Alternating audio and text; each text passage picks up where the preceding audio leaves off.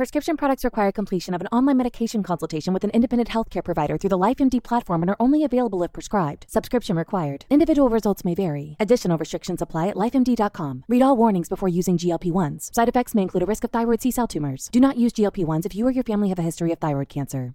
If you've struggled for years to lose weight and have given up hope, did you know you can now access GLP 1 prescription medications through LifeMD? LifeMD is now offering eligible patients online access to GLP 1s, the breakthrough prescription medication that can help you lose body fat and weight. Listen to what people are saying. You just take your shot. It doesn't feel like you're on a diet. What I wasn't expecting it to do was to shut off the food noise. This was life altering. And if I can do it, I feel like anybody can do it. And here's the best part your insurance may cover 100% of the cost of your medication. So go to trylifemd.com to have your eligibility checked right now. Get started today at trylifemd.com. That's T R Y L I F E M D.com.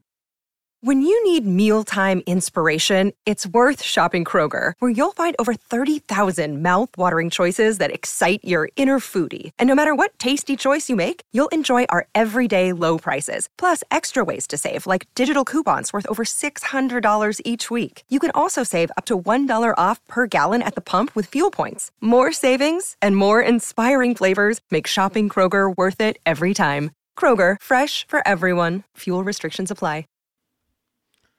Coming up on episode 311 of Wheel Bearings, we've got a couple of similarly sized but very different electric midsize crossovers. We've got the Miata again, we've got the BMW M5 Touring plug-in hybrid, the Cadillac Escalade IQ, ChargePoint investing in reliability, bidirectional charging for GM, a Tesla that alerted its driver 150 times to put his hands on the wheel before a fatal crash, a first look at the 2024 Hyundai Santa Fe, and the average transaction prices of EVs are falling, kind of. All that and more coming up next.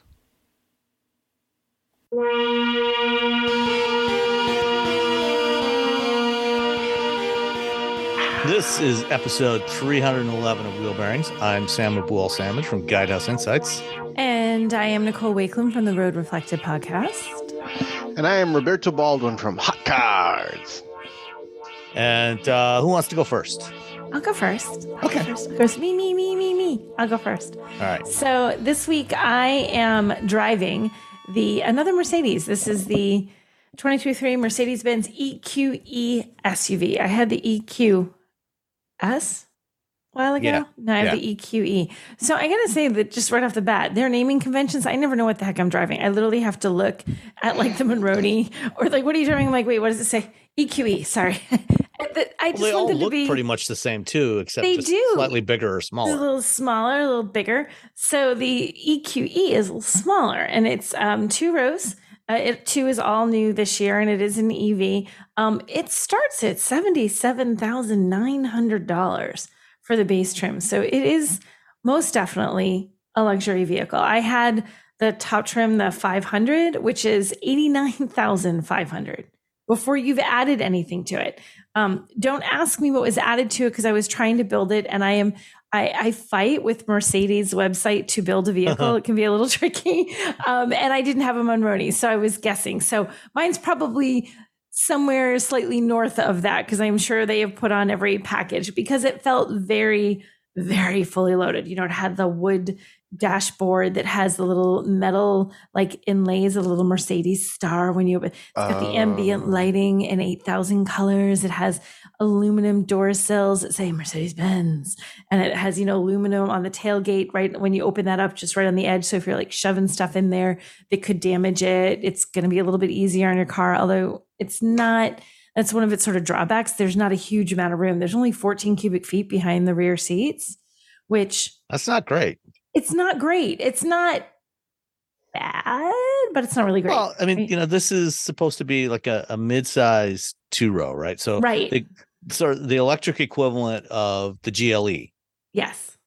And you know that one's got a decent amount of cargo space back there. Yeah. So so cargo space isn't a strong point. You fold it down. It, you know, if you're folding the seats down, it, it gets a good bit larger and you have more space and it can tow up to 3,500 pounds. But this is really, I don't think this is a cargo person's car. This is really just someone who still wants the SUV experience, who wants an EV, who wants the Mercedes luxury, but cargo's sort of an afterthought. Or like you're throwing bags in there for you and your kid. Like your family stuff could fit in there for a vacation. Yeah. I'm going like, on vacation. You're throwing luggage in there to go on your fancy vacation, then you're going to be good.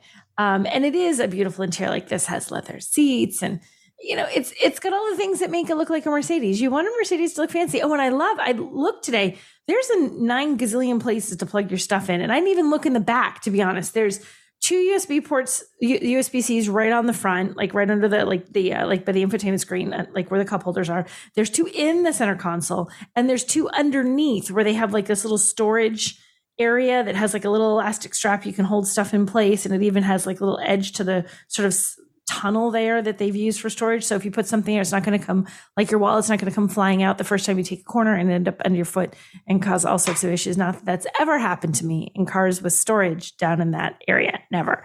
Uh, so I was very happy that it had Good. a little edge. I'm glad to, to hear it. that's never happened. Never. That would be Uh, really annoying. It would be really annoying if the storage area never functioned because as soon as you even lightly made a turn, whee, things went flying out and Things go yeah. flying everywhere. Yeah, that's never good. So, um, yeah, that never happens though.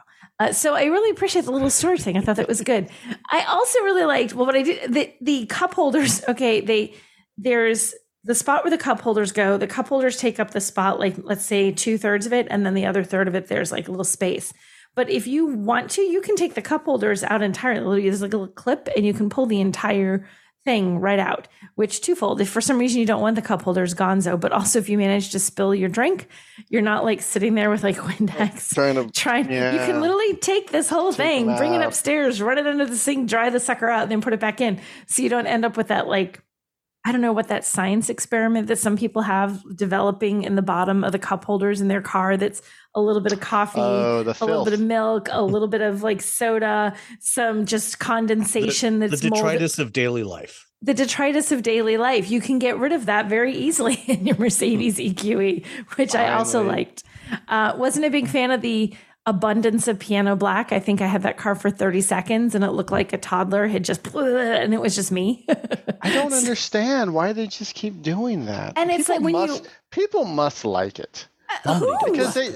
I don't Who know, like not it? apparently not journalists. Everyone you know- but journalists seem to like it. I think You know most who they, likes people it? they bring is- people in, and people are like, "Ooh, it's so shiny." Ooh. The the I think people designers just equate shiny. the designers who work in the studio and never actually touch the stuff. Ugh. You know, they they just create it and then it sits there under the nice perfect lighting in the design dome, you know, so that the executives can come in, walk around, look at it and sign off on it and say, "Good, ship it." You know, but nobody ever actually touches it. And by the oh time Gosh. by the time it gets out there into the field, you know, that's when you start to see the the the fingerprints everywhere and it's too late. Gross. It looks terrible. And it doesn't, it really, like your hands can be about as clean as your hands can be. It doesn't matter. As soon as you touch that, blech, it looks like you were like eating fried chicken and got in the car and just wiped your hands on the center console. I think I'm talking to some designers at uh, Pebble Beach this year, so I'm gonna just Will if, their them? cars, I'm like, so what's the deal with piano black? Ask them why they the do that because it Why? doesn't, it, Do it you doesn't like look it? good. Do the executives like it? Do Doesn't people like it? No. It's because you know a lot of these companies a will actually make changes based on the feedback they've gotten. like a little bit. You want to put a little piano black trim somewhere, but like when you shut that giant cup holder, it is like a what, like a one and a half foot by one foot rectangular expanse of piano black, just waiting to be fingerprinted and have stuff on it. So I just was not a fan of that. Um, otherwise, I mean, it's a beautiful, comfortable interior. You know, it it feels and rides like a Mercedes. It's got plenty of power. It has uh, 402 horsepower, so it goes. You know, it's not a giant vehicle, so that's more than enough to make this feel responsive. And it's an EV, so the minute you touch the pedal, it's like boom, it's off. Um, and it has 269 miles of range, which is more than the lower trims. I forget exactly what the reduced number, but like you have to get up to this top one to get the 402 horsepower and the 269 miles. Otherwise, those numbers drop a little bit. But that's a that's a good amount of range for every day. I don't think it's Mhm. great, but it's not terrible. Um, and it can do a 10 to Every 80%. day it's fine. Every day it's fine. And if you want to DC fast charge it, 10 to 80%, 32 minutes. That's not so bad.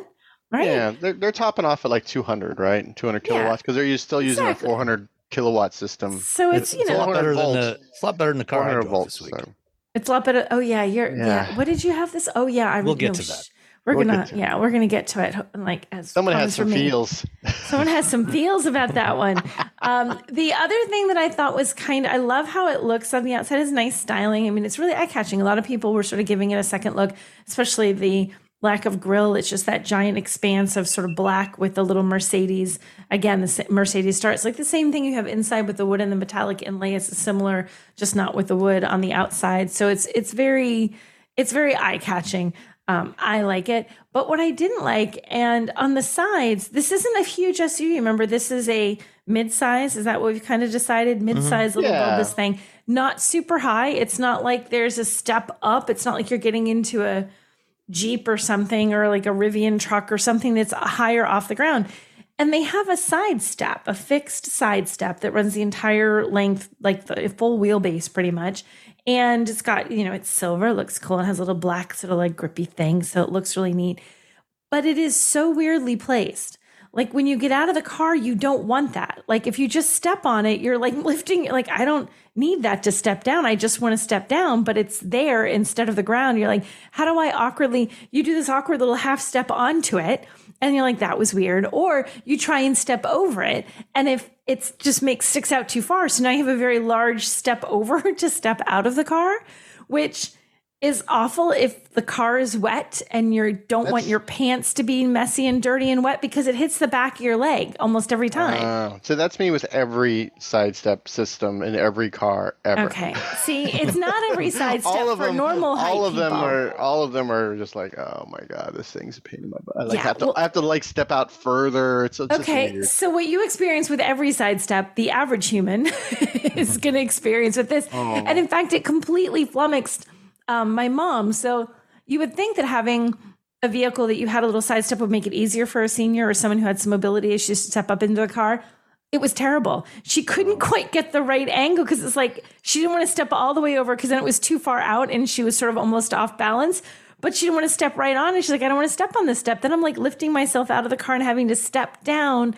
Yeah. So that was a weird design thing that I found like annoying and awkward. And like, I, can we take these off, please? Um, so that I did not like. The piano black and the little step, but driving it nice and smooth and quiet and super powerful. Um, I had a great time driving in the side of crazy Boston traffic trying to navigate things. It's it's great because you don't there's like no hesitation. You're like you're not cutting me off. When you're like right in front of people. So um, i had a really fun time driving this. I liked it. But you're looking at you know what do we say 89500 for this You were driving a hundred thousand dollar car. i was driving a $100000 car At least, exactly yeah. so it's a enough to tiny it. it close enough. We're going to call a hundred thousand dollar car probably once we put all the whatever's on there. Yeah, once all- you all add the the, bits and pieces that Did they it have a added. hyperscreen? The long screen, the whole no, whole. it did not. I length. had to think for a second. Sorry, no, it did not have the hyper screen. It had just the Oh, rectangular screen with a huge expanse of the wood and little Mercedes star. Oh yeah, the little tiny ones. Yeah. little teeny tiny little AB little Yeah, star yeah. that you just think, oh, it's silver stuff, and then you're like, wait a minute. Oh, it's a Mercedes star. I get it. Yeah. So Oh. that was like most of the dashboard was that, um, which looked great. I'm glad that wasn't piano black. That was like a natural looking wood with a sort of muted silver or matte silver inlay. That was lovely, unlike the piano black, which I want less of, even though there it was. It's just fingerprints, fingerprint city right there. Everyone in the piano black. I know. And you know what? To be fair, people comment like I do see consumers comment when they look at things that I put up and they'll say, like, oh man, that that black is gonna look awful. As soon as that's anyone I'm like, yes, yes, it is. Would you go Yeah. give your feedback to the car company of your choice? Tell them you don't like the piano black. We should But go overall, I back to never buying another vehicle with piano black in the interior. Ever. Ever. Mm.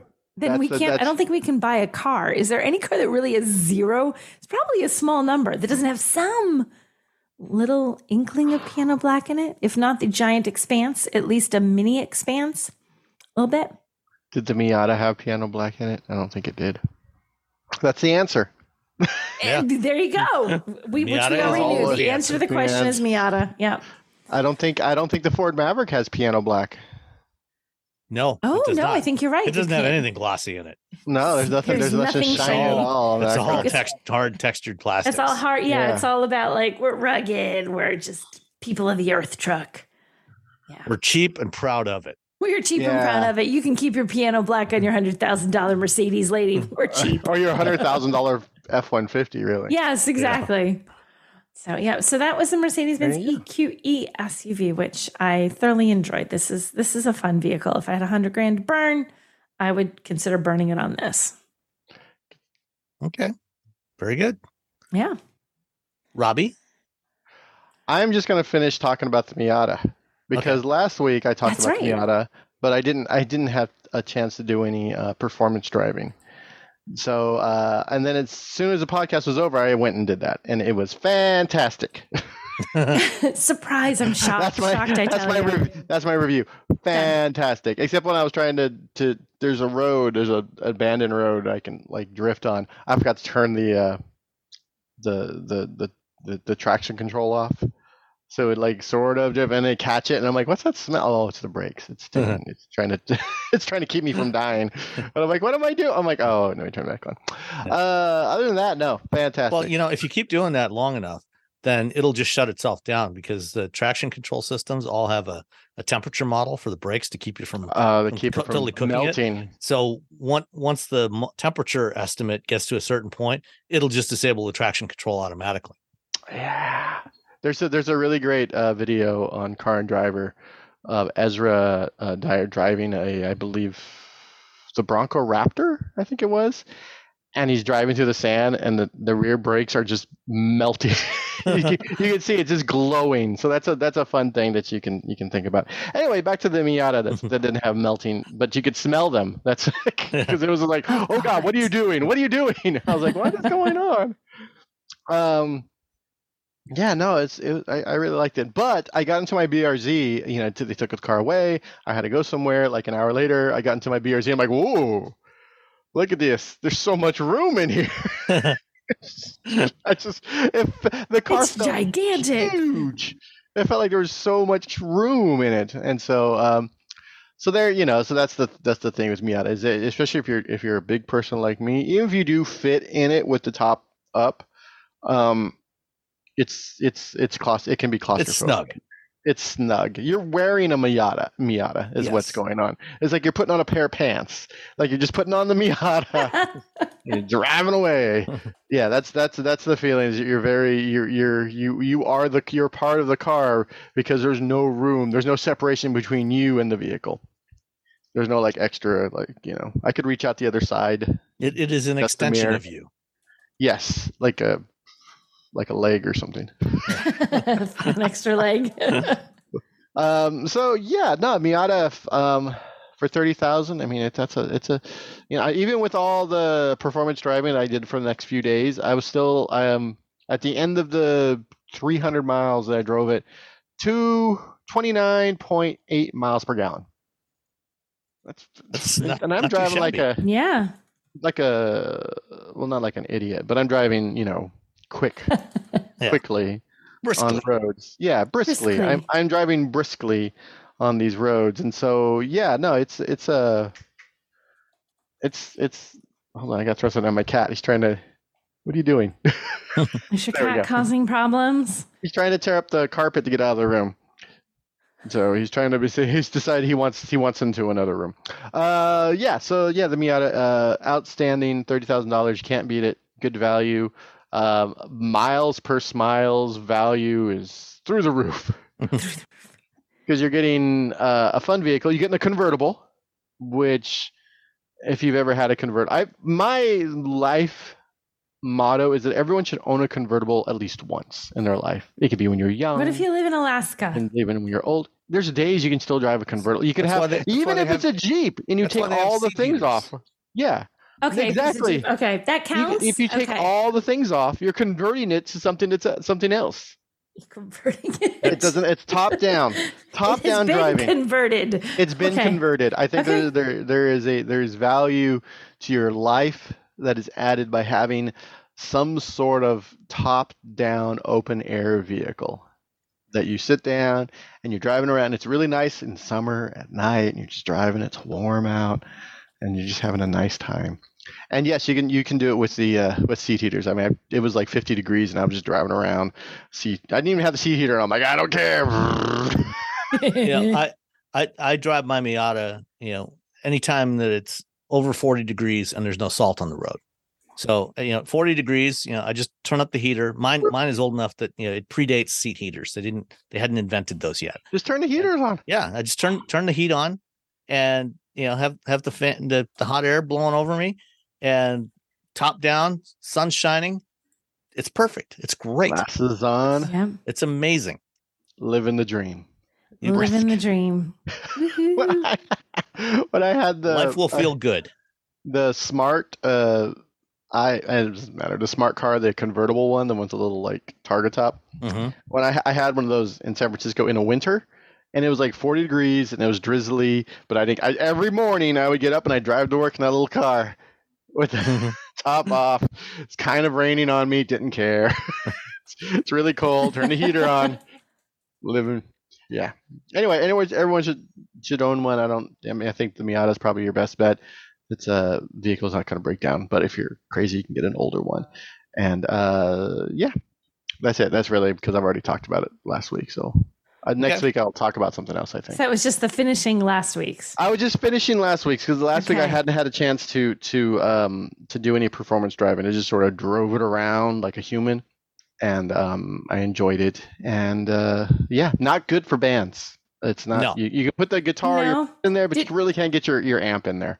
So I you did get a guitar. Okay, you got a guitar in there. I'm kind of impressed with that. Well, if, I mean, as long as you're the only person in the car. I mean, if someone else is going, you're like, ah, never mind. But my Forget it. my, It's just for two people. Yeah. my guitar amp wouldn't fit into it. If I took like a practice amp to the show, sure. If you're a singer, it'll fit. If you're a bass player, nope, because you Yeah, have you the big bass amp. Your microphone will fit no problem at all. yeah, your mic will boop, right in the back. Uh, every other person in the band, and now you're, you're you just just get something or rent something bigger. Okay. Cool. Okay. All right. Well, What's the easiest choice you can make? Window instead of middle seat? Picking a vendor who sends a great gift basket? Outsourcing business tasks you hate? What about selling with Shopify? Whether you're selling a little or a lot, Shopify helps you do your thing, however you cha-ching. Shopify is the global commerce platform that helps you sell at every stage of your business. From the launch your online shop stage to the first real life store stage, all the way to the did we just hit a million orders stage? Shopify's there to help you grow. Whether you're selling scented soap or offering outdoor outfits, Shopify helps you sell. Wherever and whatever you're selling, Shopify's got you covered. Sign up for a $1 per month trial period at shopify.com slash try. Go to shopify.com slash try now to grow your business, no matter what stage you're in. Shopify.com slash try. When you need mealtime inspiration, it's worth shopping Kroger, where you'll find over 30,000 mouthwatering choices that excite your inner foodie. And no matter what tasty choice you make, you'll enjoy our everyday low prices, plus extra ways to save, like digital coupons worth over $600 each week. You can also save up to $1 off per gallon at the pump with fuel points. More savings and more inspiring flavors make shopping Kroger worth it every time. Kroger, fresh for everyone. Fuel restrictions apply. Save big on brunch for mom, all in the Kroger app. Get half gallons of delicious Kroger milk for 129 each, then get flavorful Tyson natural boneless chicken breasts for 249 a pound, all with your card and a digital coupon. Shop these deals at your local Kroger today or tap the screen now to download the Kroger app to save big today. Kroger, fresh for everyone. Prices and product availability subject to change. Restrictions apply. See site for details. Did you know you can support Wheel Bearings directly? Head to patreon.com slash wheelbearingsmedia and you can become a patron today. Your contributions will help fund the platforms and tools we use to bring the podcast to you. And exclusives and improvements are already on the way thanks to your generosity. So if you want to be part of an automotive podcast like no other, head to patreon.com slash wheelbearingsmedia. I also had a, I would say mid-size um, crossover, electric crossover. You know, it's, it's actually pretty close to the similar size to the EQE. Um, and it's about half the price of the EQE. Um, the, I had the Toyota. So BZ you you like it so much you get two. No, No. um, I had No. I had the Toyota BZ4X limited all-wheel drive. So uh, and I have yeah. to ask the obvious question: Does it still have its wheels? It still has all four wheels on it. Yes, the, the wheels did not appear to be coming loose at all at any point during the, the seven days I, I had That's it here. still just my favorite recall ever because it felt like what what is this 1922? It's Yeah. what how do we miss how do we mess this up of all the things to but go ahead. Go The ahead. wheels sometimes fall off. You So- know, as they so- do. So the the BZ4X, you know, is the first EV uh, production EV developed in, entirely uh, within Toyota and their partner Subaru on this because the there's also the Subaru Solterra, which is the same vehicle with a slightly different front fascia, um, but it's And a better name. and, and a bet a much much better name. Um, so the one I had was the all-wheel drive. and It was the limited, which means it has 20-inch wheels instead of 18-inch wheels that you get on the the base model, uh, which means that you give up several miles of of driving range uh, because the wheels are bigger and heavier and have more in rotating inertia.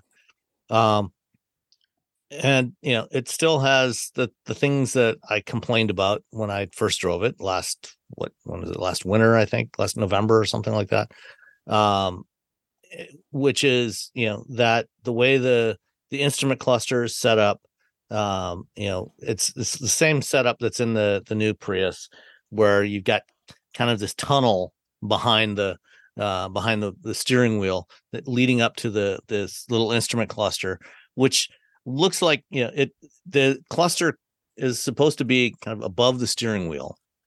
And you know it's set up kind of close to where a heads up display would be. So you, you kind of get some of the benefit of a heads up display but with you know it's not affected by polarized sunglasses except it depends on where you position the steering wheel. Um you know if it's entirely possible that depending on where you like to have your steering wheel um, the bottom half of the display will be cut off by the top part of the steering wheel. Uh-huh. yes, Um, that's me. yeah. That's what happens to me.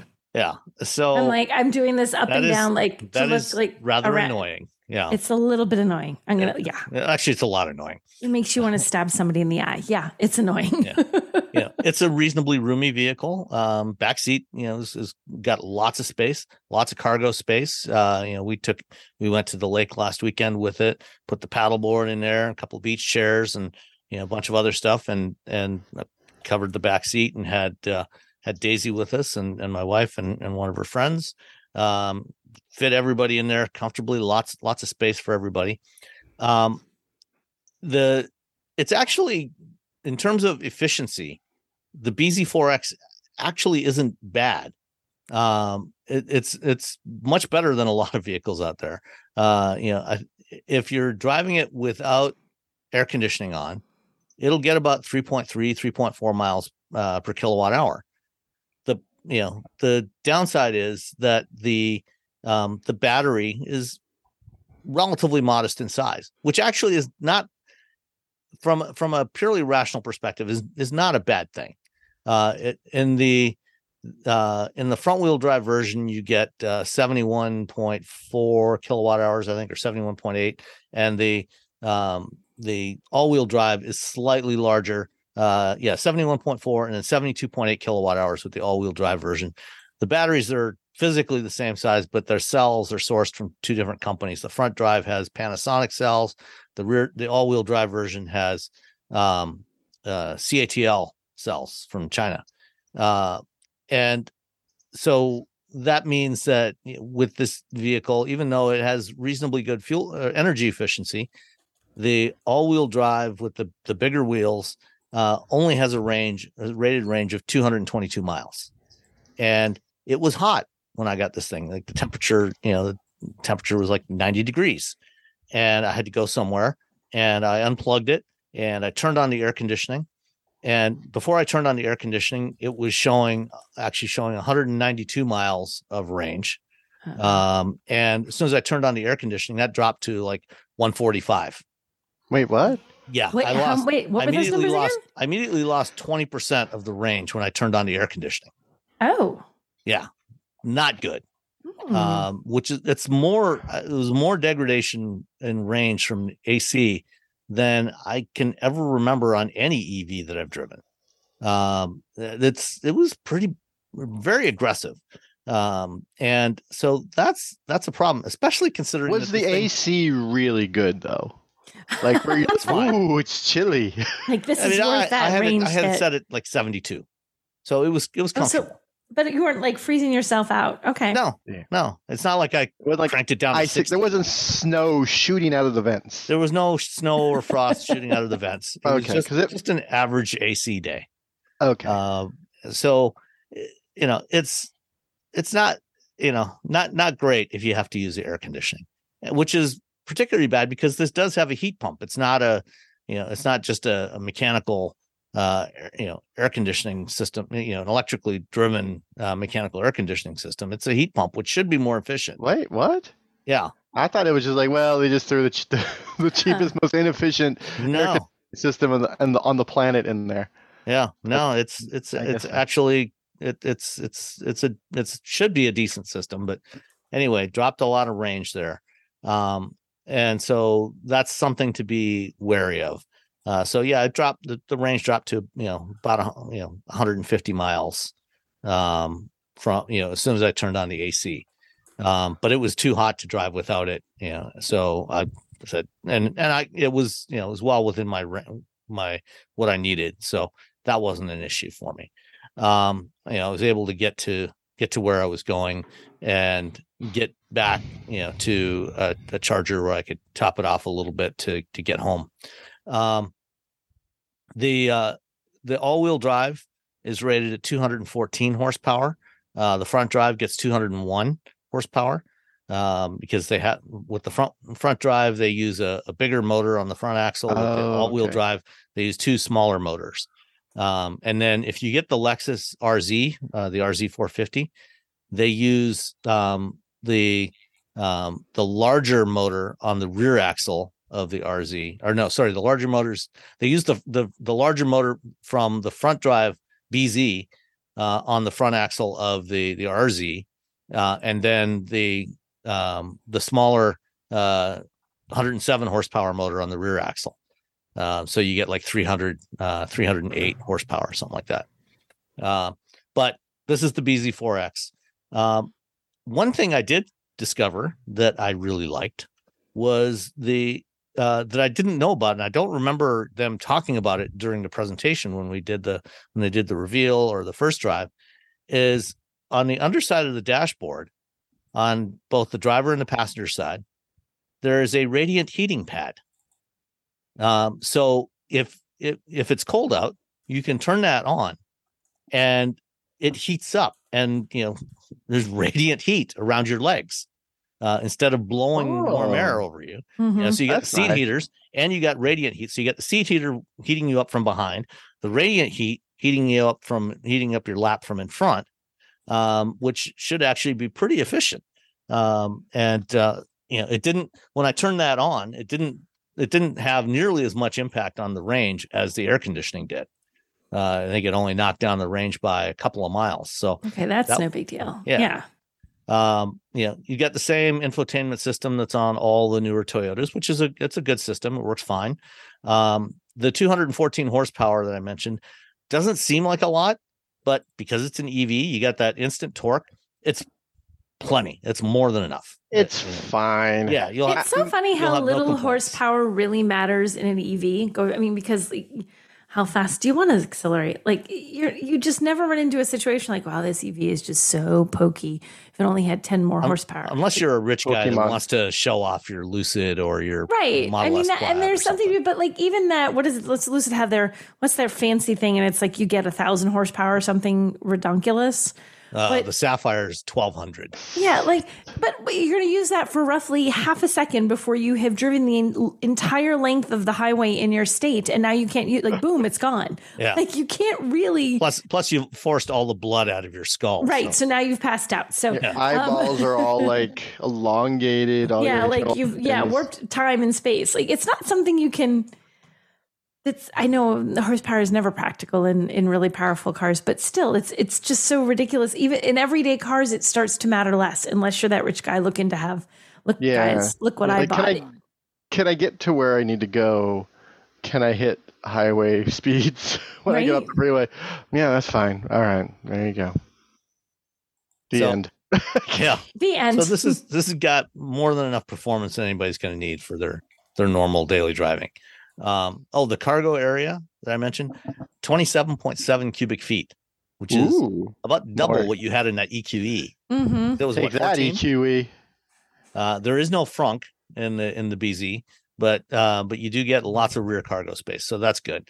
Um, and the ride quality was actually really good. I was really impressed with the ride quality, you know, especially on the roads we have around here, which you know are a mix of you know really smooth roads that have just been paved that are right in the middle of in the process of being paved during you know construction season and then really terrible roads that you know were paved uh, a year ago and have completely fallen apart uh, so uh it was no it was very comfortable to ride in uh, it was very quiet um you know i i I have very mixed feelings about this thing. There, there's some things that are They that are just very if they good. just tried a little harder. yeah If they just tried, because Just a Toyota little.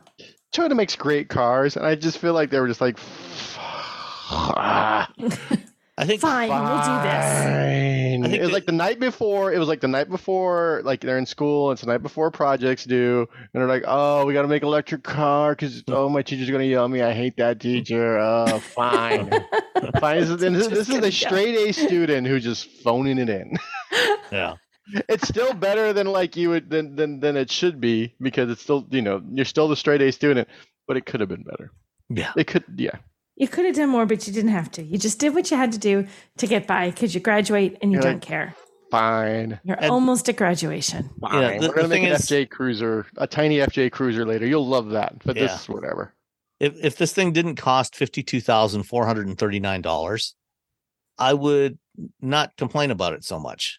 Yeah, because for fifty two grand, you can buy a Kia EV6 Yeah. that is arguably much better looking, or an Ioniq Five Mhm. um, Yeah. that has about hundred miles more range. Um, better. you know, it, it's more fun to drive. You know, and yeah, it's it's better in a lot of ways. This is not a bad car. It just could be so much more yeah. which is unfortunate. And yeah. you know, I see I them around my neighborhood. People are buying them. Good okay, for them. They could have got something better for less money, Yeah. or the same money and better. Good for them. Yeah. You made a mistake, but good for you. Good for you. You know, if I see people buying bad cars, you know, the Chevy people bought Chevy, Chevy Malibus for decades. So, I saw one of those. Do you know that was my first ever ever media loan was a Malibu? oh, Really? I got a I got a Malibu once, and I was so disappointed in it that I didn't even review it. I just talked about the teenage, like like it had the report card thing in it, and I was going to review it. And the entire time I had it, like I do not like this car. This is not a good car. And it's not just this, and it's not that there's it's uh, inherently a bad car. It's just that there's so many so many better cars in that segment. Literally every other car in that segment is better. That is the problem. Yeah. yeah. like oh, and well they don't make the che- the Malibu anymore. So Chevy's like, yeah, you know what? Actually, they're still building them for. they least- are. I thought they were for- killing it. I thought well, it was yeah, done. it- not yet. It's it's, Oh. it's still. I think. Oh my I think the end of the year. It goes out of Really? production. Yeah. They should put those resources to build in more bolts because they probably sold more bolts than well the Malibu's It's probably in a big- separate factory though. Yeah, and the Malibu's, you know, whenever you go rent a car, you're probably going to get a Malibu. You're like, oh man, Malibu or an Equinox. or an Equinox, An Equinox. Altima. That's another big rental. Yeah. Yeah. So no, the Malibu's still out there. Uh, and if you've been watching Justified City Primeval, you'll see a Malibu prominently in there as well. Is the new Justified out? I don't think I realized is. that. Yeah, it started about three weeks ago. I didn't know this. Oh, this is the best Yeah. news. Okay, sorry. Continue with cars. Yay, we should watch. So um, yeah, you know, with because I was driving it with the AC on uh, most of the time because it was quite warm. Um, I averaged 3.1 miles per kilowatt hour. Uh, when I turned it off, it, it, you know jumped up to 3.3, which is is quite acceptable. Uh, you know, it's it's it's as good as uh, most other things in the segment, but it's um, yeah, it's just there's just too many things. Oh, and there's no um, there's no rear wiper blade. Um, know, rear window Oh. wiper. Hmm. So you know, wintertime. Um, you know, but to be fair, they're not the only ones. You know, Hyundai and Kia aren't putting. I it heard on that their Hyundai was putting it on there in the next gener in the next in a refresh or Oh, maybe maybe. maybe. maybe maybe it was a dream. Could be. I don't know. It was just a dream. I mean, I, I understand why manufacturers aren't doing it because it does create a fair bit of drag right there at that back edge where the air's got to come off the back edge of the the body work. Um, you know, and you know, they're trying to minimize the drag. But, you know, if you've got to drive it in the wintertime, you know, uh, uh, the rear window defogger is just not enough. You've got to have the got to have the wiper blade there too. Yeah. Um, so yeah, so that's the BZ4X um, all-wheel drive limited. Um, if you're you know if you're gonna get a BZ4X, I would recommend that you just go with the front wheel drive instead, uh, so you get that extra range, um, and you'll pay quite a bit less because it starts at 42, I think. Yeah, 42,000. Yeah, that's more reason. That's a reasonable price. Yeah, yeah, more and- range. And, and- really, and why do you need an all-wheel drive? and even the front wheel drive limited is 46 7 so you know that's not you know not as bad um so i would go with one of the front wheel drive models instead of the rear drive uh, or the all wheel drive i mean yeah, uh so toyota bz4x it's, an there. EV. it's an ev it's roomy it's comfortable It's It's right. EV. keeps us keeps the wheels on. I'm telling you, they're and, gonna. and the wheels did I- not fall off once The wheels, if they could get that FJ Cru, that baby FJ Cruiser EV out the door quickly, yeah they're just, they're just they're just going to be printing cash oh Mhm. absolutely because people love to like you know there's there's certain companies that people are like oh I'm just going to keep buying this automaker, but like Toyota's one of like Toyota and Subaru and I think Mazda are like three companies where people are just bonkers. They don't even care. Like if you told them that the next Tacoma like would catch on fire after 50 miles, they'd still buy it. They don't care. it's gonna burst into flames. Don't care. Yeah. Thank you. Take my money. all right um so nicole uh, you went to new york the other day didn't you I did go to New York the other day. I went to uh, yesterday, as a matter of fact. I went to New York, um, and it was this. It was like it was me and a bunch of businessmen all freaking out in the airplane because our plane was like two hours late taking off. They're like, "I have important meetings." I'm like, "Well, I just have a car. I want to go see be revealed." It was the uh, 2025 Escalade IQ, uh, which is It's their got a lot of Q. Escalade Q. I still, I know, and Sam was very blunt. I'm like, why, why do they call it IQ and everything else is like Celestique or Celestic or whatever? He's like, because Escalade has such a name. I'm like, yeah, but I still want to call it the Escaladic, and I can't help it. That's what it was. Escaladic. Escaladic. Escaladic, yeah. Escaladic, escalatic. So it looks incredible. They they showed it, it to does us, look great and you saw it too, yeah, I right? I you saw it here in Detroit? Detroit last week. Yeah. Yeah, this. Oh my gosh, and the. I don't even know what to say about the the bazonkers lighting situation in the front. It greets you with lights. It says goodbye to you with lights. It's like have a nice day with lights. Are you stressed? Do you need a massage? Like the front lights, they do all different patterns. Did they show that all off when to you, Sam? Hmm They did. Yeah, it's a. I mean, the the Lyriq does something similar as well. It's a lot of Um, lights. It's a lot a of lot. lights, and It's know, a lot of lights. I'm like, I Everyone don't. thought what Audi was doing like 10 years ago, and you're like, oh, what? Yeah, so it's a lot of lights. that. Um, and it looks great. They wouldn't let us sit, like touch it inside. Like they'd open the doors and like, yeah, same don't for us. lean in, They- don't touch it, don't breathe on it. You might accidentally have spittle come out of your mouth and touch the interior. As as they said, it has a lot of places it needs to go, and they need to show people. And they and So it they was only like, have we just- one. we just need to preserve it, which really came maybe off as we don't need you ruffians sitting down inside. I don't want your thing. filthy, sticky hands touching was, was the the one they showed you silver or white? It looked like it looked white in some of the photos. Um, I thought it was kind of white. It was a very light color. okay, My so head, maybe I- maybe there's two then, because we the one we had two. was very very much silver. Okay. Yeah, no, I feel like this one was white. If it was, no, this was very light. Um, and it, it looked great. I mean, it looked, and the, the screen, what did you think about the wall to wall carpet slash the wall to wall screen that was in that? Yeah, and I mean, the it's- extra it's- screen. It's it's 55 inches in total. It's it's the same screen that's in the Celestiq. Mhm. Um, and but because the um, the Escalade is wider, they added a couple of speakers at either end to fill in the gaps. Uh, but yeah, so you get 35 inches for the driver, Part Um, spin, man. and then another 20 inches for the passenger. And Yeah. that one's got polarizing on there so that um, Yes. when the vehicle's in motion, um, the driver won't be able to see what's playing on that part of the screen. So the passenger can watch watch a movie or something. Whatever. And then there's another screen, like you think of that giant screen that runs across the dash, and then below that in the center, like center console, I guess almost, Yeah. it's like sort of propped against. It's like where you might it have looks storage. like it's just. It looks like they just propped it up. It It's doesn't look like like it's you hard took it- there. like it looks you like took- put- threw an iPad there. They're like, It's eh, exactly you know what what? it looks Bolt it in. and there's even like sort of like empty space behind it, and I'm kind of like, what? The? Okay, like I'm like, is there no just a little empty nothing space behind it? But that part, like when I sh- uh, they had it sort of as a they had the car, but you can't go inside of it, so we had like a little static, a little displays for different parts of the car, and one of them was a display of all this infotainment screen tech. And she was saying, no, you know, it, it, it's not just one thing because it was showing all the HVAC. It just flips back to that because that's the yeah, thing. but all, all the different controls are in there because there's Right, almost and no just- physical controls. Right. And it flips back to the HVAC screen like after a few minutes, a few, or I don't know what the timing is, a few seconds, whatever, because it assumes that's probably what you're going to want to adjust. It's too hot, it's too cold. You're going to want to mess around with that, but then you can do anything. And it was saying how it'll learn things. So, like on your giant screen, if you pull into your driveway, it's going to know that you're in your driveway and be like, it showed little things so you can open your garage doors. Like, assume you probably want to open your garage doors. Bing. Mm-hmm. Or like if you've forgotten the dome light in your car, it's going to be like little dome light button's going to pop up, kind of like, hey, you might want to do this. Bing, turn off your dome light. You know, so it's going to sort of react to your environment to a certain degree. It looks really try beautiful. anyway. It's going to try. Yeah, we didn't really get to. We didn't, you know, drive it. It's So- not that hard. I mean, it's just geo. I mean, the car knows where it's at. Right. So it should, we think. We hope. You say that as we have an OEM who had to let the wheels fall off of its car, Robbie. How well do we know if this is True. going I to mean, the car knew what it was at. It just didn't couldn't move after. It just point. couldn't It's move. Ah, I'm here. stuck. I have no I'm stuck right here. So a new word, tell roadside assistance to come and Right. You Yeah, might want to call roadside assistance. Roadside assistance pops up. Your I have no wheels have wheels. fallen off. AAA. Okay. Um, but so I, I thought it was neat. The thing though, it, it starts at $130,000. That's thirty thousand dollars less than the Escalade V. I know. Right. But still. like, yeah, but why would you buy the Escalade? Yeah.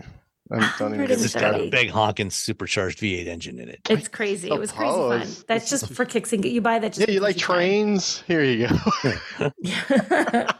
So, So- and it has a 450 mile range, if I remember. That's what they're saying. Yeah. So, So so l- let me ask you this. yes, You know, before they pulled the silk off, when you're Yes. sitting there looking at this behemoth on the stage, drinking my latte. Yes. drinking your latte and looking at this thing, uh-huh. did anything about it as it was sitting there with the silk on it strike you? Because you know this is an electric Escalade. Was there anything about it that particularly struck you? Oh God, what was supposed to be straight now? I don't know. So, Uh, Is it the I- floor was collapsing underneath it because of the weight? Well, no, the, ta- the turntable in our room when it moved when the guy was talking, you know, you normally can't really hear it. It was like, like then I'm like, at first I was like, what is that? And then I, the guy's still talking. they say move again. Everyone's like, is that the turntable about to give up? so I was we were sitting there. Uh, we were in the GM Live studio in Okay. uh, in Sterling Heights, where they you know for the the, the GM Live uh, stuff. Where if you you can go to any of the GM brand sites and go to the live link, and you can get information about the vehicles they have, and you know they'll have somebody in a studio here in Sterling Heights with the car and you know they will walk you around and answer your questions live um, which is it's actually a pretty cool idea That's kind of cool. and they have the EV live as well to answer your EV questions. But- Um, so we were in the studio and we're it's it's on the stage there. And I'm sitting next to Aaron Bragman from cars.com and we're looking at this thing. And with the the black silk draped over it, we're looking at it. Why does that hood look so long? Is this like a cutaway with the front end of it like pulled away from the, the bulkhead so you can see inside? No, it's just a really, really long hood. It's you a lot it- of hood. It it looks it looks big enough, you know, that they could have put a big V12 engine in there. I mean, It it does. is it is a very long hood. Um, you know, and when you look at when you look at it kind of in isolation without somebody standing next to it for scale, it doesn't and because it's got you know big, it's got 24 inch wheels, you know, 35 inch tires, you know, and the way it's you know it's styled, you know, it's got proportions that are very similar to the Lyriq just bigger in every dimension. um, you know, so by itself, it doesn't actually look as enormous as it is until you go up and you stand next to it and you realize how big this thing is. Got planes so, landing on it. So this is this is the standard wheelbase version. They are also going to do an Escalade IQL, which is going to be longer. You know, just How? like the, the, the, internal combustion Escalades they have in two lengths. You know, they've got the standard one and the, the ESV, which is a longer one. This IQ is just it's over a foot longer than the standard Escalade and just three inches shorter than the ESV. It is it is a big What? boy. It's also four inches wider than the, the gas Escalade. And yet, Yeah. despite all of this mass, which, and we'll get to mass in a second, despite all of this size, the engineer's mind is blown by this entire there- concept. you there's can just hear actually it. seven cubic feet less passenger space inside From an EV, by the way. from an EV, which Mhm. you know this is GM, the company that has been proclaiming, "Oh, we didn't, we didn't take one of our gas vehicles and modify it and slap a battery and some motors into it. You know, we started from the ground up and designed it as an EV and really optimized it in everything except the packaging." Which, so you know, Yeah. I mean, you look at it's something so like big the, and ineff- inefficient. yes. And when you, especially when the Hummer's been out for like what two years now. I feel like I drove the Hummer two years yeah, ago. and and I talked to the chief engineer and I asked, you know, so Hummer's been out there for a couple of years. This is, you know, based on the same architecture. Were you able to do anything, learn learn anything over the last couple of years to help you reduce, you know, take some mass out of this thing? Anything, anything at all. Nope. Not Nope, at all. we didn't. We didn't learn anything. They they they wouldn't. Nobody nobody would say what the curb weight was, but John Roth, who's the VP of Global Cadillac, did say, yeah, it weighs about the same as a Hummer.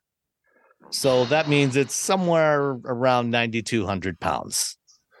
God, It's Yeah. so is large. It is very large. like. Does it have a And- frunk? It does have a front, hmm but when you when they open the front and you look at it, you see how much vertical space there is, like from the bottom of the bumper to the base of the the, the floor of the frunk. I mean, it's Uh-huh. enormous. The frunk is actually quite shallow.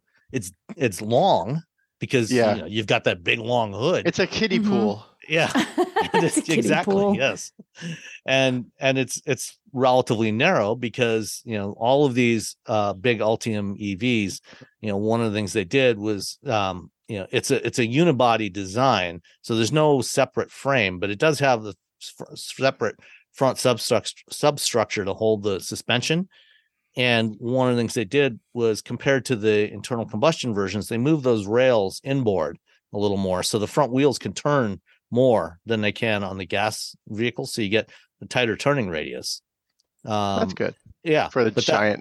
but, Because it's but- giant, but- you but need that also means that the, the frunk is narrower so it's narrow Yeah. and it's shallow it's only 12 cubic feet which is a two cubic feet less than the lightning Hmm. so you know and and the the the back seat the third row you know has considerably less space than it does in the standard version most of that seven cubic feet that you've lost in passenger volume um, is lost in the third row um, so the first and second row are fine but the third row I'm so confused by this whole how this came about. Because you needed to have a flagship S- flagship Yeah, but- vehicle, and uh, Escalade it is just the feels flagship like- vehicle that's of fine. the lineup. That's fine, but how do you make the a larger vehicle with that's an EV with less interior space?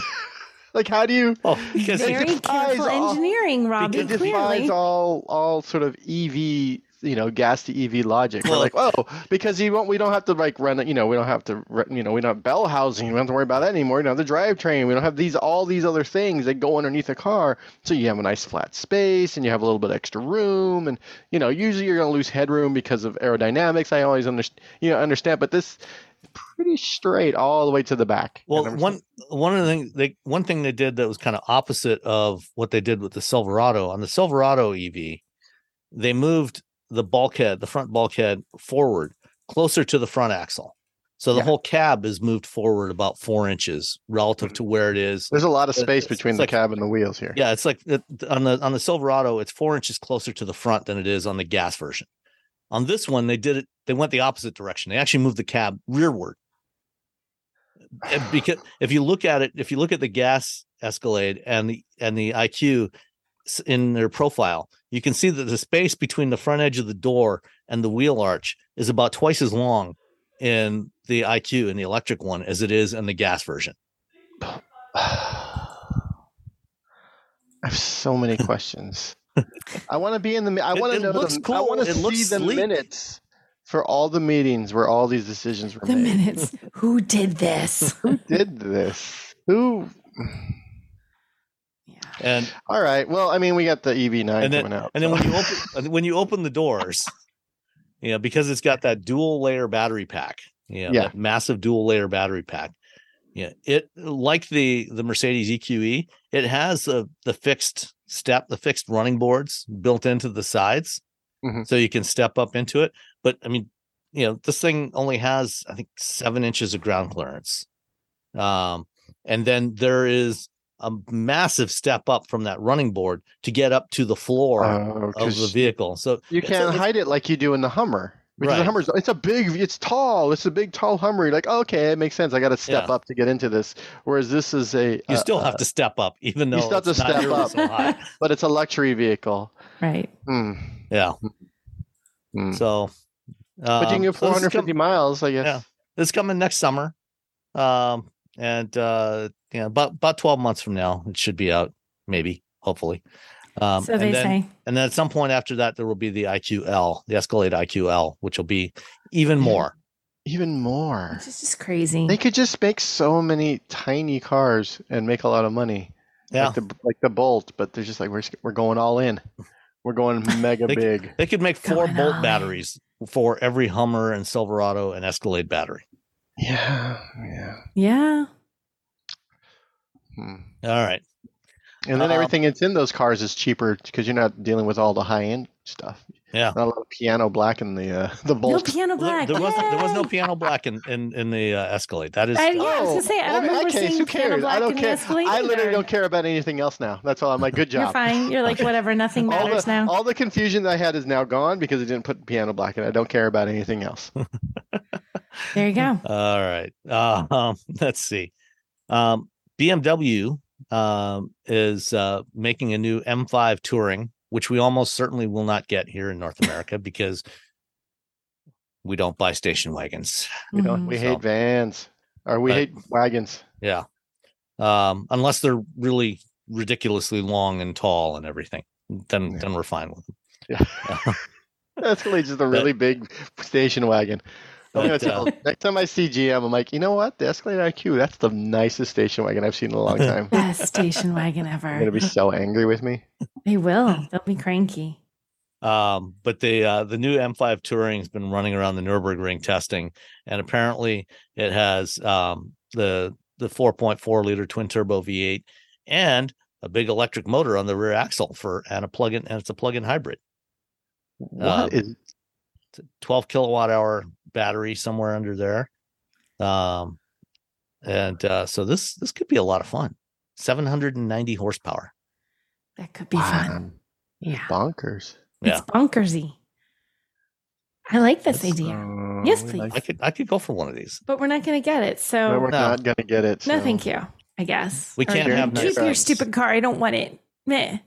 We If can't go have nice Europe- things. We can't have nice things. We just need to go to Europe and just start like. Well, see, the, the press people don't want us to drive the European cars. I know. if if it can be helped. Like they'll give us Euro spec versions of a car that's coming here, but if it's if it's a European only car, they they they frown on us on giving us those vehicles because They don't they're want like, us to know we're missing. Yeah, because you're Yeah, writing about something that's not Otherwise, we'll even, be like, disappointed. gonna- Yeah. Yeah. Say, this is such a wonderful car. Why can't we have it? Because they don't we want us to said cr- so. We're just sitting on the plane on the way home crying. Yeah. We don't want that.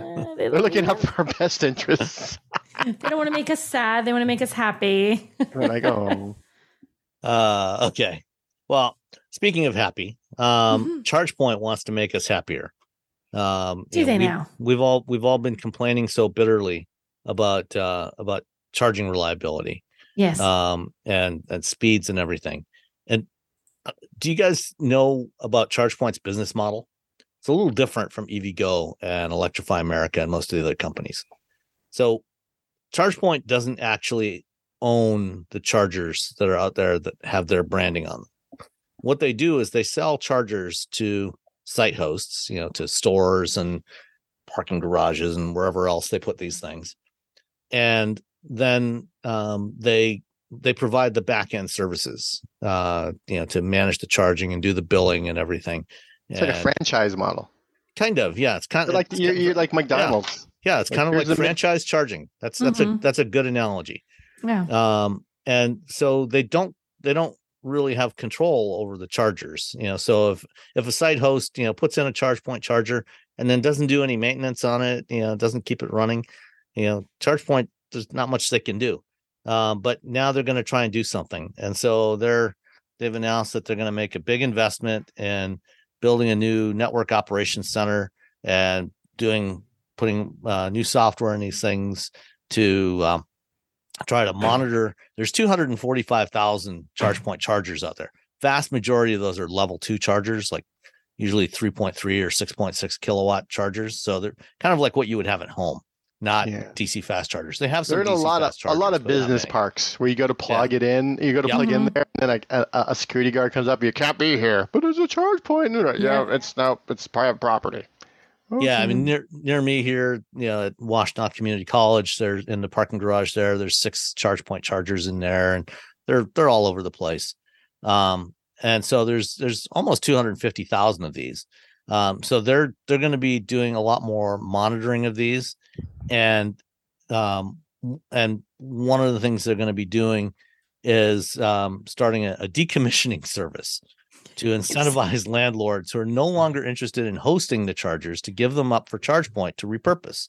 It makes So- it sound like it's like a battleship. We are decommissioning you. You've done well to defend our country. Move They're on. gonna take it out to the Yeah. ocean, blow it up, and make a make an artificial reef.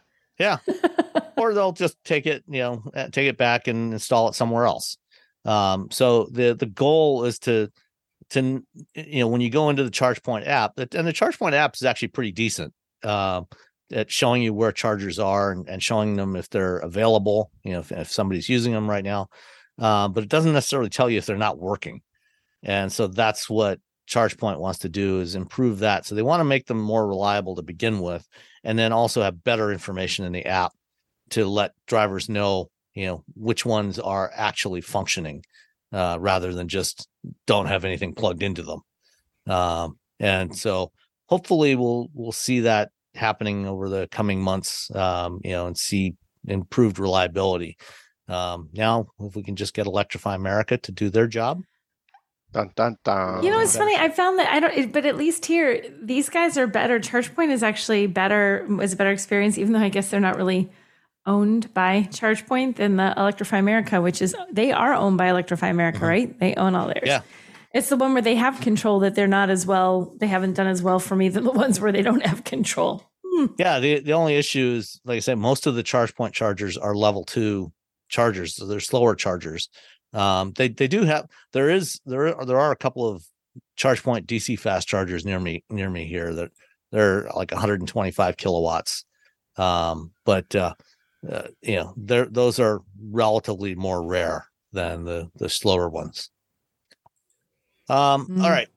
Speaking of charging, um. GM also made another announcement before they talked about the Escalade this week um, about their plans for bidirectional charging. By 2026, all of GM's new Ultium EVs will have bidirectional charging capability. Mm. So Yay! Yay. and they recently they announced that they were um, you know launching the Ultium Home products product line, which is basically like what Ford offers with the uh, uh, their intelligent power backup system.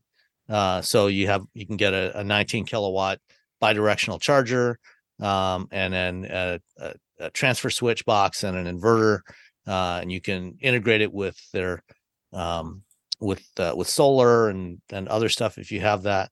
Um, and I talked on Monday with uh, Haas Hassani, who's the VP of uh, GM Energy, uh, and one of the things we talked about was you know Ford, you know, a lot of Ford customers, F 150 Lightning owners have had difficulties with actually getting their thing installed and getting it working right. And it's been very expensive. Um, and, you know, we, I asked him about that, you know, what GM was going to be doing about that. And one of the things, you know, he talked about, you know, GM's had a relationship with Qmerit for a couple of years now, you know, to do charging home charging installations for Bolt customers.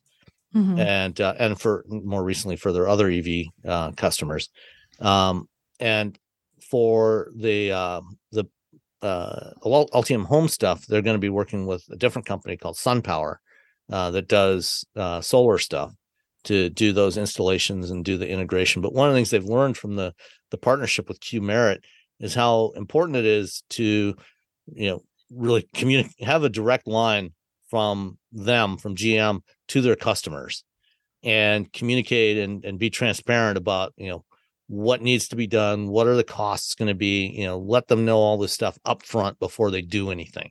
So there's no surprises you know and they they don't want to get into the kind of situation that ford has had with sunrun where you know people have been surprised by how much it costs and everything and so um you know they're going to be working closely with sunpower and with their customers and also they're going to have something set up. You know, t- we talked about earlier about the GM Live stuff. You know, they have the EV Live studio as one of the studios where they'll answer all kinds of EV questions.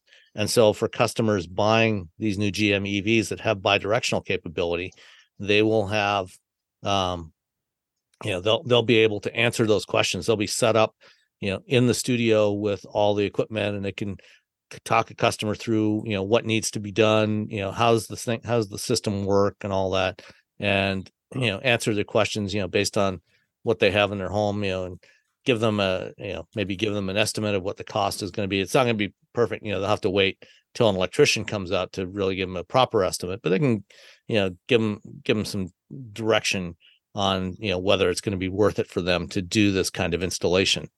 Um, and you know you're talking a minimum of several thousand dollars to install this stuff.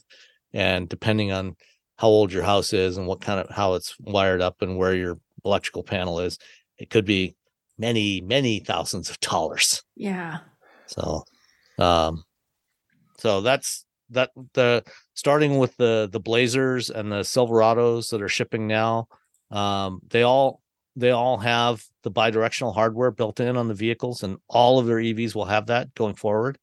Um, that's the the Ultium Home stuff won't be available till the end of the year when the the Silverado RST start starts to ship, and at that point, um, when they start shipping the Ultium Home stuff, then they will ship an OTA software update to the vehicles that have been delivered up to that point to enable it. So if a customer wants to do that, they can get that OTA update to enable the bidirectional capability.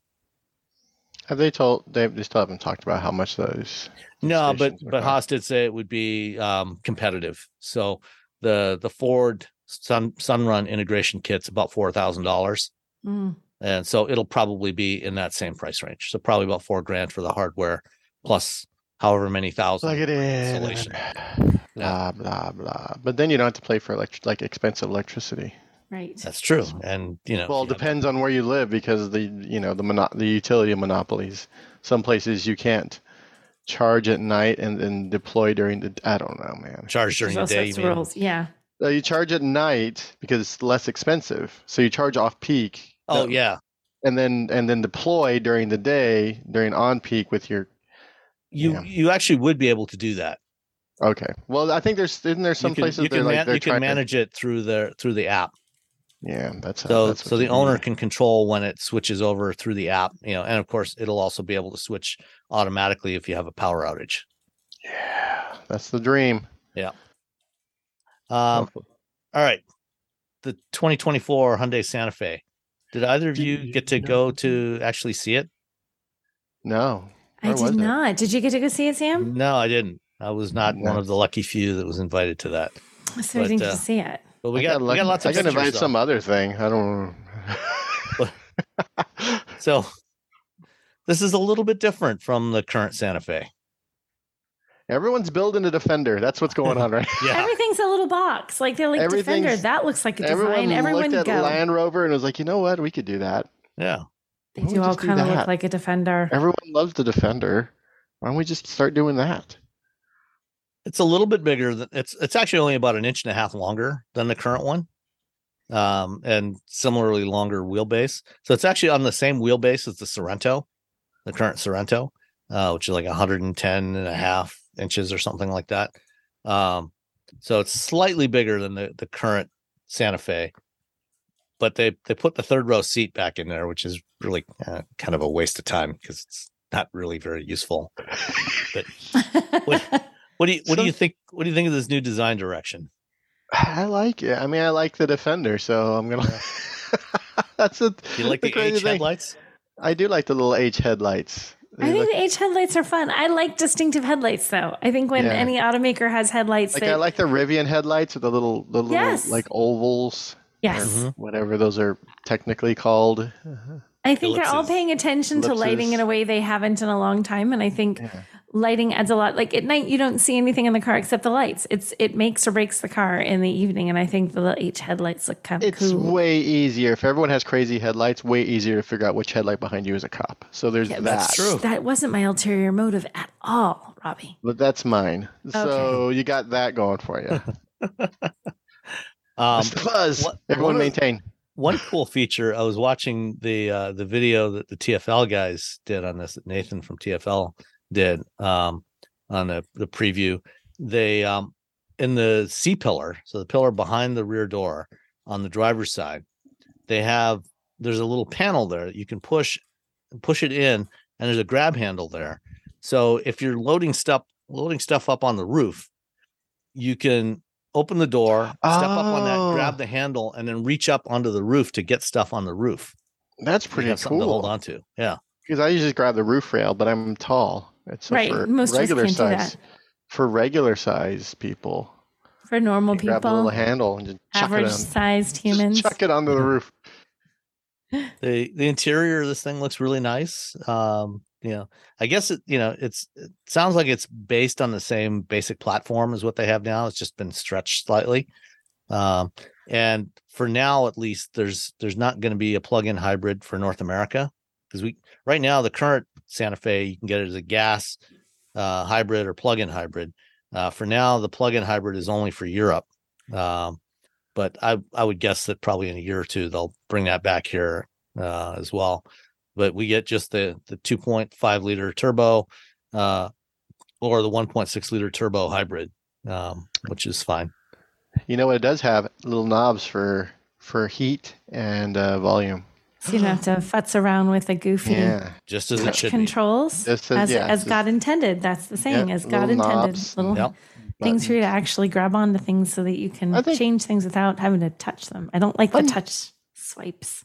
Hyundai said that they're like, yeah, we're just going to go back to that. Everyone, no one likes the other thing. Even the like- touch audio, the touch audio in, in the Mercedes drives me nuts. I did it again where there's a little touch, swipey touch thing on the steering wheel, and Oh, I turn the, wheel. teeny tiny little. the t- and I hit it with the edge of my thumb, and suddenly, ah, gotta turn that down, but also trying to turn. Ah, suddenly you're listening to Anthrax. Mhm, yeah, like, oh, exactly. I don't like this. What has happened? Yeah. So uh, next up, there there was a Tesla involved in a crash with stationary emergency vehicles again recently. Shocker.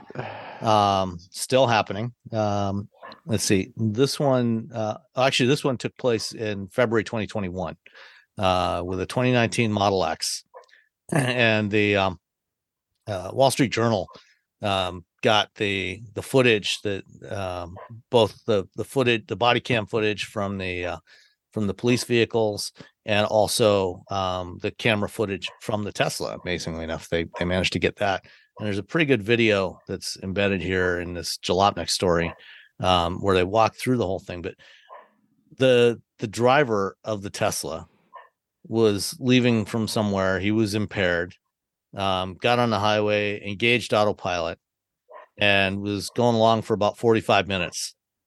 Um, and in about 34 minute period of this drive, he had been warned 150 times by the autopilot system to put his hands back on the wheel.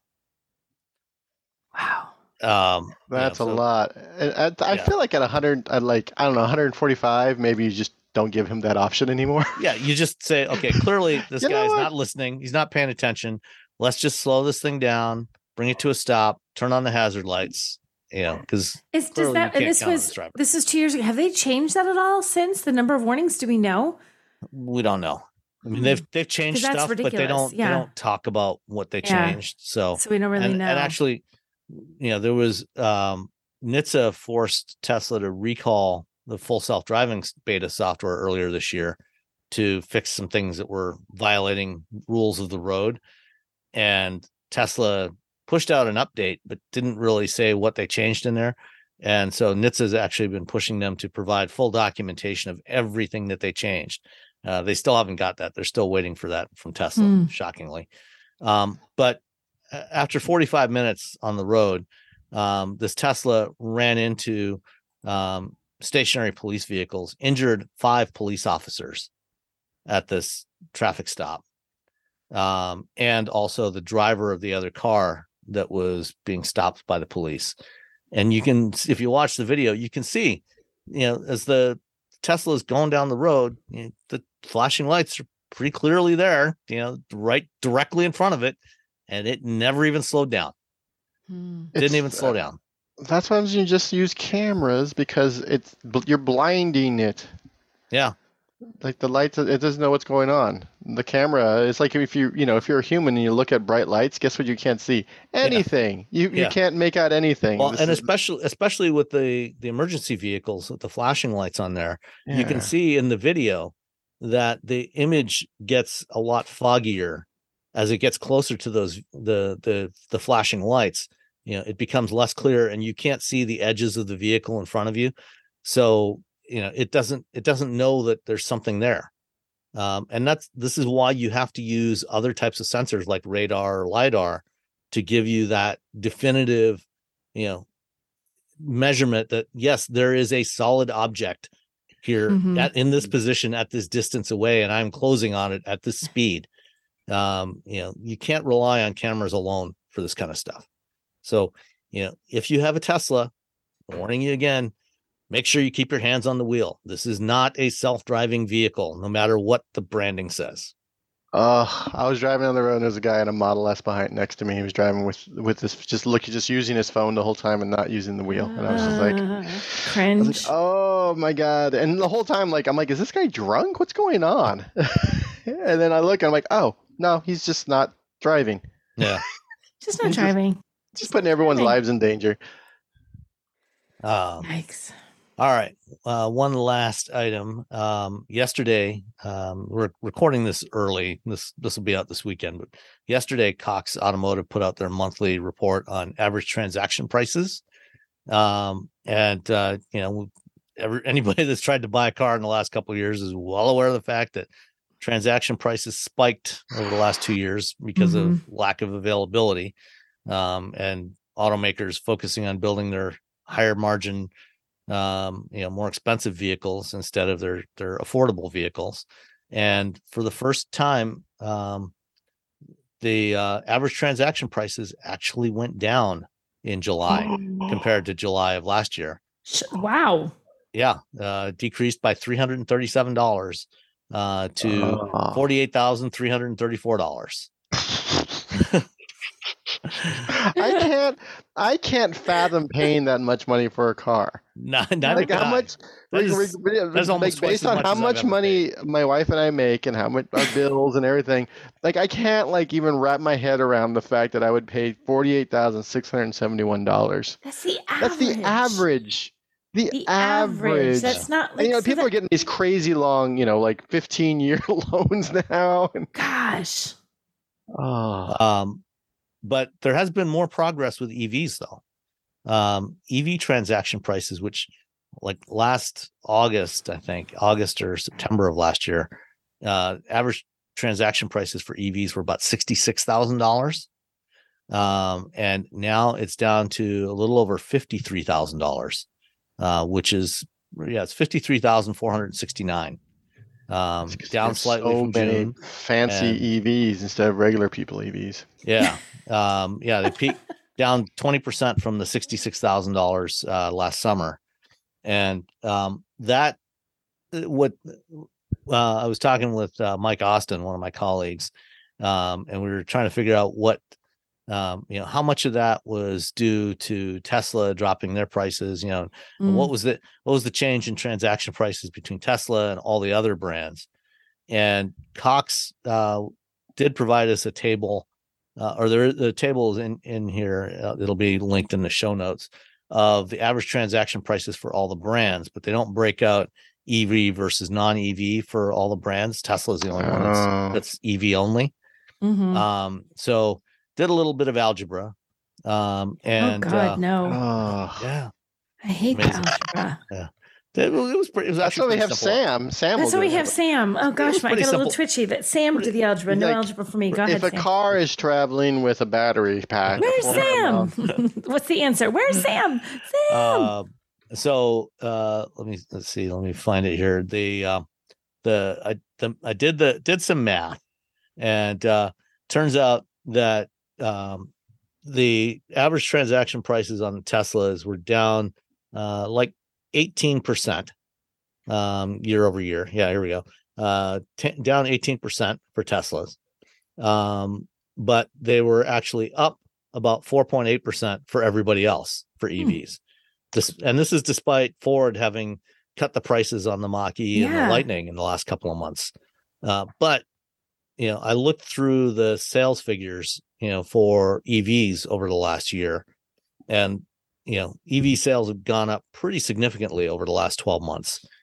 And uh, what I've um, what I came uh, what I realized was from looking through the the numbers, there's been on the non-Tesla vehicles, there's been a lot of new high-end vehicles that have been have had significantly higher sales this year than a year ago. So Rivian, for example, a lot more Rivians, you know, and those are eighty to hundred thousand dollars.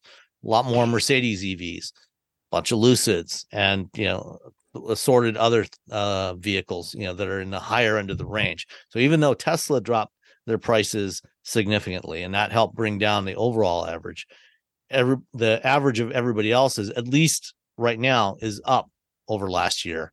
But I think if we look at this again in six months or so, we'll probably start to see that number come down as well because they're going to be because all the least, bolts. uh, all the bolts plus all the uh you know hopefully equinoxes and a bunch of other stuff that's going to become to market new Kona Equinox. evs and stuff like that I hope prices keep coming down. Although I don't, I don't. Uh, there's still so, so many supply issues. You wonder, like, I don't know. I just wonder if people are going to jump in on the EV. I feel like some bandwagon. point the supply issues are like, oh, we have to keep the prices up, like the like the stuff in the store, like where everyone we all found mm-hmm. out that like all the price hikes at the Yeah. grocery store, like ninety five percent of them were just like, yeah, we can just charge more. Is there Yeah. a supply issue? Nah, we just figured out we could charge more. We just can charge you this much. Yeah, you look- you look at the profits for those companies it's like oh yeah they're suddenly making Except a for whole the lot more Arizona profit. iced tea guy, he's like, nah, man, we're still selling our stuff for ninety nine cents.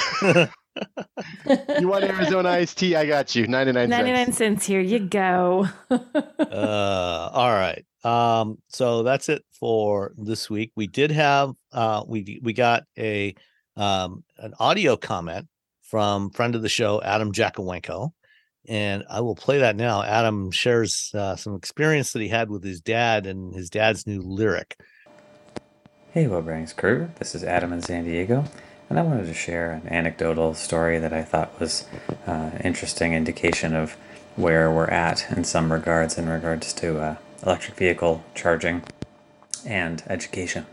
Uh, my parents own a Cadillac Lyriq. Yes, they are one of the few that actually got one. And uh, they are enjoying it for the most part. They are quite confused by the infotainment system. Uh, have some other random quirks. Um, one of them is that the wheels, the aero covers on the wheels, are actually kind of cheap plastic, uh, even though it is a Cadillac. And uh, they have started to expand in the summer heat, and now they uh, make a cracking sound as they rotate. So all four tires make a crackling sound as they turn, uh, which is kind of driving them nuts. Understandably so. Uh, so they have to go see how they can get that resolved at the dealer. Uh, but anyway, I wanted to share that my dad wanted to charge for the first time at an EVgo station because they have EVgo free charging from Cadillac, and he has never DC fast charged a car before. Uh, so I told him to use the EVgo app or the PlugShare app and find the closest one and uh, you can go and charge. And so he calls me uh, about um, 10 minutes later and says, uh, where is the EVgo station? Uh, I navigated to the plaza it's supposed to be in, but I can't find it anywhere. And I said, I have no idea where it is.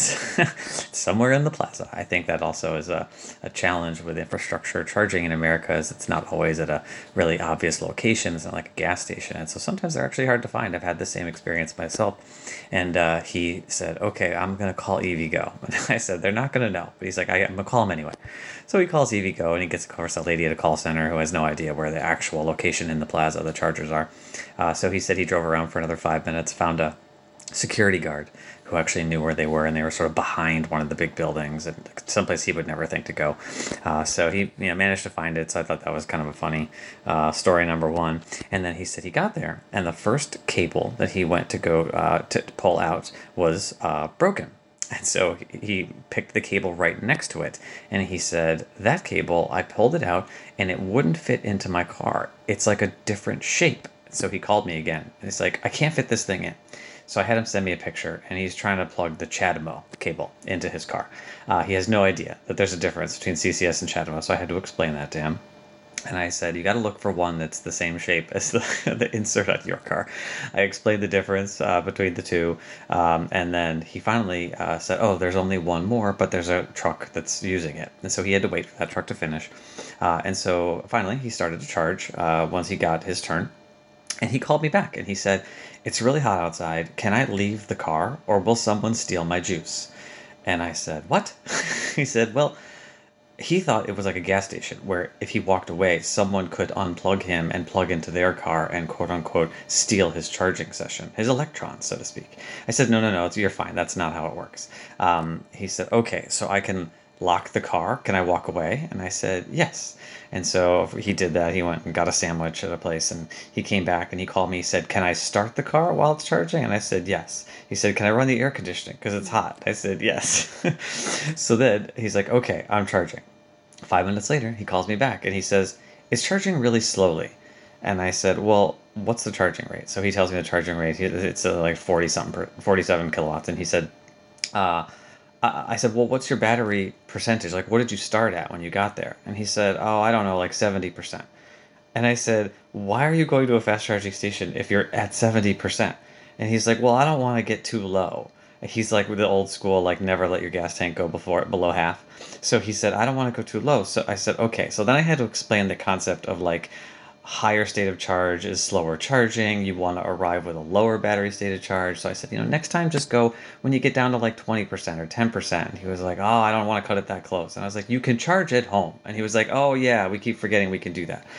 And I so, so then we had to go through the whole charging conversation. And so uh, the charge curve, the charge location, uh, the different cables, the plugs, the you know not knowing he could walk away. It was just a comedy of errors. I had to share with somebody and i figured you guys would appreciate it. So uh, i know that this is a sample size of one um, for this particular situation but uh, you know he's just a normal fairly tech savvy person but he's in his 70s he bought a cadillac and it's his first ev and uh, this is sort of the life that he's living right now and i am uh, on 24-7 uh, ev support hotline so i uh, thought i would share. Anyway love the show Oh my God, bless your heart, you and your dad that you're doing that. that is trying to be quiet through that and listen. Oh my goodness. It's such a perfect example of like the challenges we don't appreciate that the average. What if you don't have a son, daughter, friend who's familiar with EVs? Like, ah, do Go this. GM EV Live. There, there have been multiple times where I've been at a charging station and a, people will pull up and it's their very first time charging, and I will show them how are it works. Are they confused by it? Like, do you, are you really like, like, this is how they're, it goes? They're, they're, they're, they're a little, they're, they're, they're like, well, they're kind of looking around. They're like, um, do you, do you know how this works? And I'm like, yeah. And so I explain it to him and I show him you plug it in. And when you lock the car, it locks the charger. So you can't pull it out while it's locked. You have to unlock it.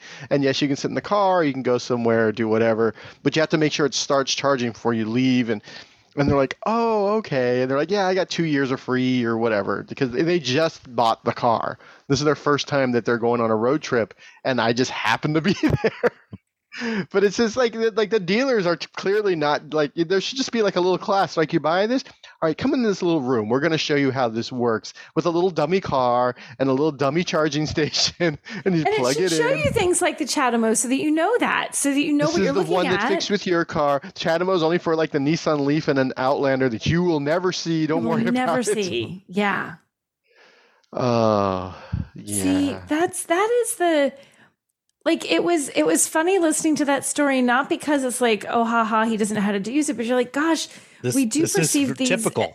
right? this is Like, everyone uh, no it's, one it's knows how not to your dad. It, nobody knows how to use. Like everybody at some point, I don't know. I mean, once upon a time, we were like, I don't plug this thing in, but we've been doing this for a lot longer than everybody else, Yes. and it's become second nature for the rest, for most of the world. Most people, they have no idea how all this works no and it, it really requires it requires some you know you wonder if there should like you're talking about the the you know call the person the Cadillac person whatever and have it it almost feels like there should be just like a quick and dirty hotline that you can just call real quick and be like i'm trying to plug in my vehicle for the first time i need to help and a handy person is going to be like let me route you to this person what do you need to know? You're trying to plug a CHAdeMO into your car. You're trying to do this. Yes, you can walk away. This height, like just someone to walk them through it. Because what if there's no Robbie?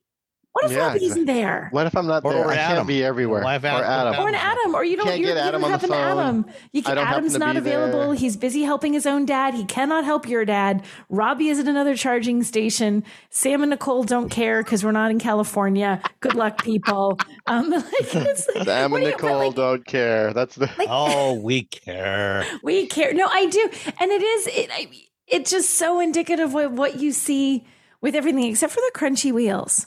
That's The crunchy absolutely wheels That's one I That's haven't weird. heard before, but That is absolutely we, horrible. We had um we had a Fiat 500, like the super cheap Fiat. We got it on Yeah. lease because our the WRX engine had exploded and we were broke. Um, and the wheels would squeak like there's no tomorrow. And I was like, wow, do we already run through the brakes? So I went out and bought brakes. I, you know, pulled the wheel, put jack it up, put it in the jack stand, take the wheel off, look and say, told tons of pad. Pad's fine. I'm like, what is going on? Turns out it was the wheel covers. They were squeaking because of, you know heat, and then they get cold, Yeah. and then now when the car's rotating, the, the wheel covers would squeak. So it feels, but that's a Fiat 500, which costs like I don't know, 30 cents a month to to lease. It's not a Cadillac Lyriq. yeah, but- the Lyriq was a skosh more expensive. yeah. Yeah. But th- you know, this is this is like I said, this is exactly why GM's set up the EV Live site, so you can go in. Um, you know, I'll put the link in the uh, in the notes in the show notes. But you can go in there. You can do um, a, a one way video experience where you you know take a video tour with an EV specialist. Um, they can't see you, but you can see them. Uh, there's also real time EV answers where you can ask the specialist there um, about you know charging, maintenance, and how the um, how the the GM stuff works. Uh, and then there's just more general information about electric vehicles for all. So um, this this is you know if, if you if you're thinking about buying an EV for the first time, you might want to go check this out. You know, even if even if you're not necessarily considering a GM EV, a lot of the stuff here, you know, just the the real time EV answers is going to be you know generic enough that you know it'll apply to any EV. Um, so you know, it's a good good place. Or you can just send us your questions, and we will attempt to answer them here. We will call your show. dad and and, and We'll walk, call your dad. Yeah. we'll walk them through We'll it. put our numbers on the website. Your parents can call us at 5 p.m. when they're trying to charge their cars and yeah, whatever. Yeah. Uh, so that's it for this week. Thank you all for listening. And please, you know, send in your questions to feedback at wheelbearings.media. Uh, either write them out, type, you know, type them out, uh, or if you want to write them by hand and, you know, take a picture of it, send us the picture. You know, Or just ho- hopefully your Send it handwriting by is legible. Raven. You can send it by Raven Carrier pigeon. carry carrier Here. pigeon work too um or you know record your your questions and comments and send them in and just like adam did and we will uh we will stick them in the show here you can be part of the show Yeah. All right thanks everybody. Bye, everybody everyone. Bye. Support for this podcast and the following message come from Corient. Corient provides wealth management services centered around you. They focus on exceeding your expectations and simplifying your life. Corient has been helping high achievers just like you enjoy their lives more fully, preserve their wealth, and provide for the people, causes, and communities they care about. As one of the largest integrated fee only registered investment advisors in the U.S., Corient has deeply experienced teams in 23 strategic locations. Corient has extensive knowledge spanning the full spectrum of planning, investing, lending, and money management disciplines. Leverage Corient's exclusive network of experts to craft custom solutions designed to help you reach your financial goals, no matter how complex they may be. Real wealth requires real solutions. For more information, connect with a wealth advisor today at corient.com. That's C O R I E N T.com. Corient.com. When you need mealtime inspiration, it's worth shopping Kroger, where you'll find over 30,000 mouthwatering choices that excite your inner foodie. And no matter what tasty choice you make, you'll enjoy our everyday low prices, plus extra ways to save, like digital coupons worth over $600 each week. You can also save up to $1 off per gallon at the pump with fuel points. More savings and more inspiring flavors make shopping Kroger worth it every time. Kroger, fresh for everyone. Fuel restrictions apply.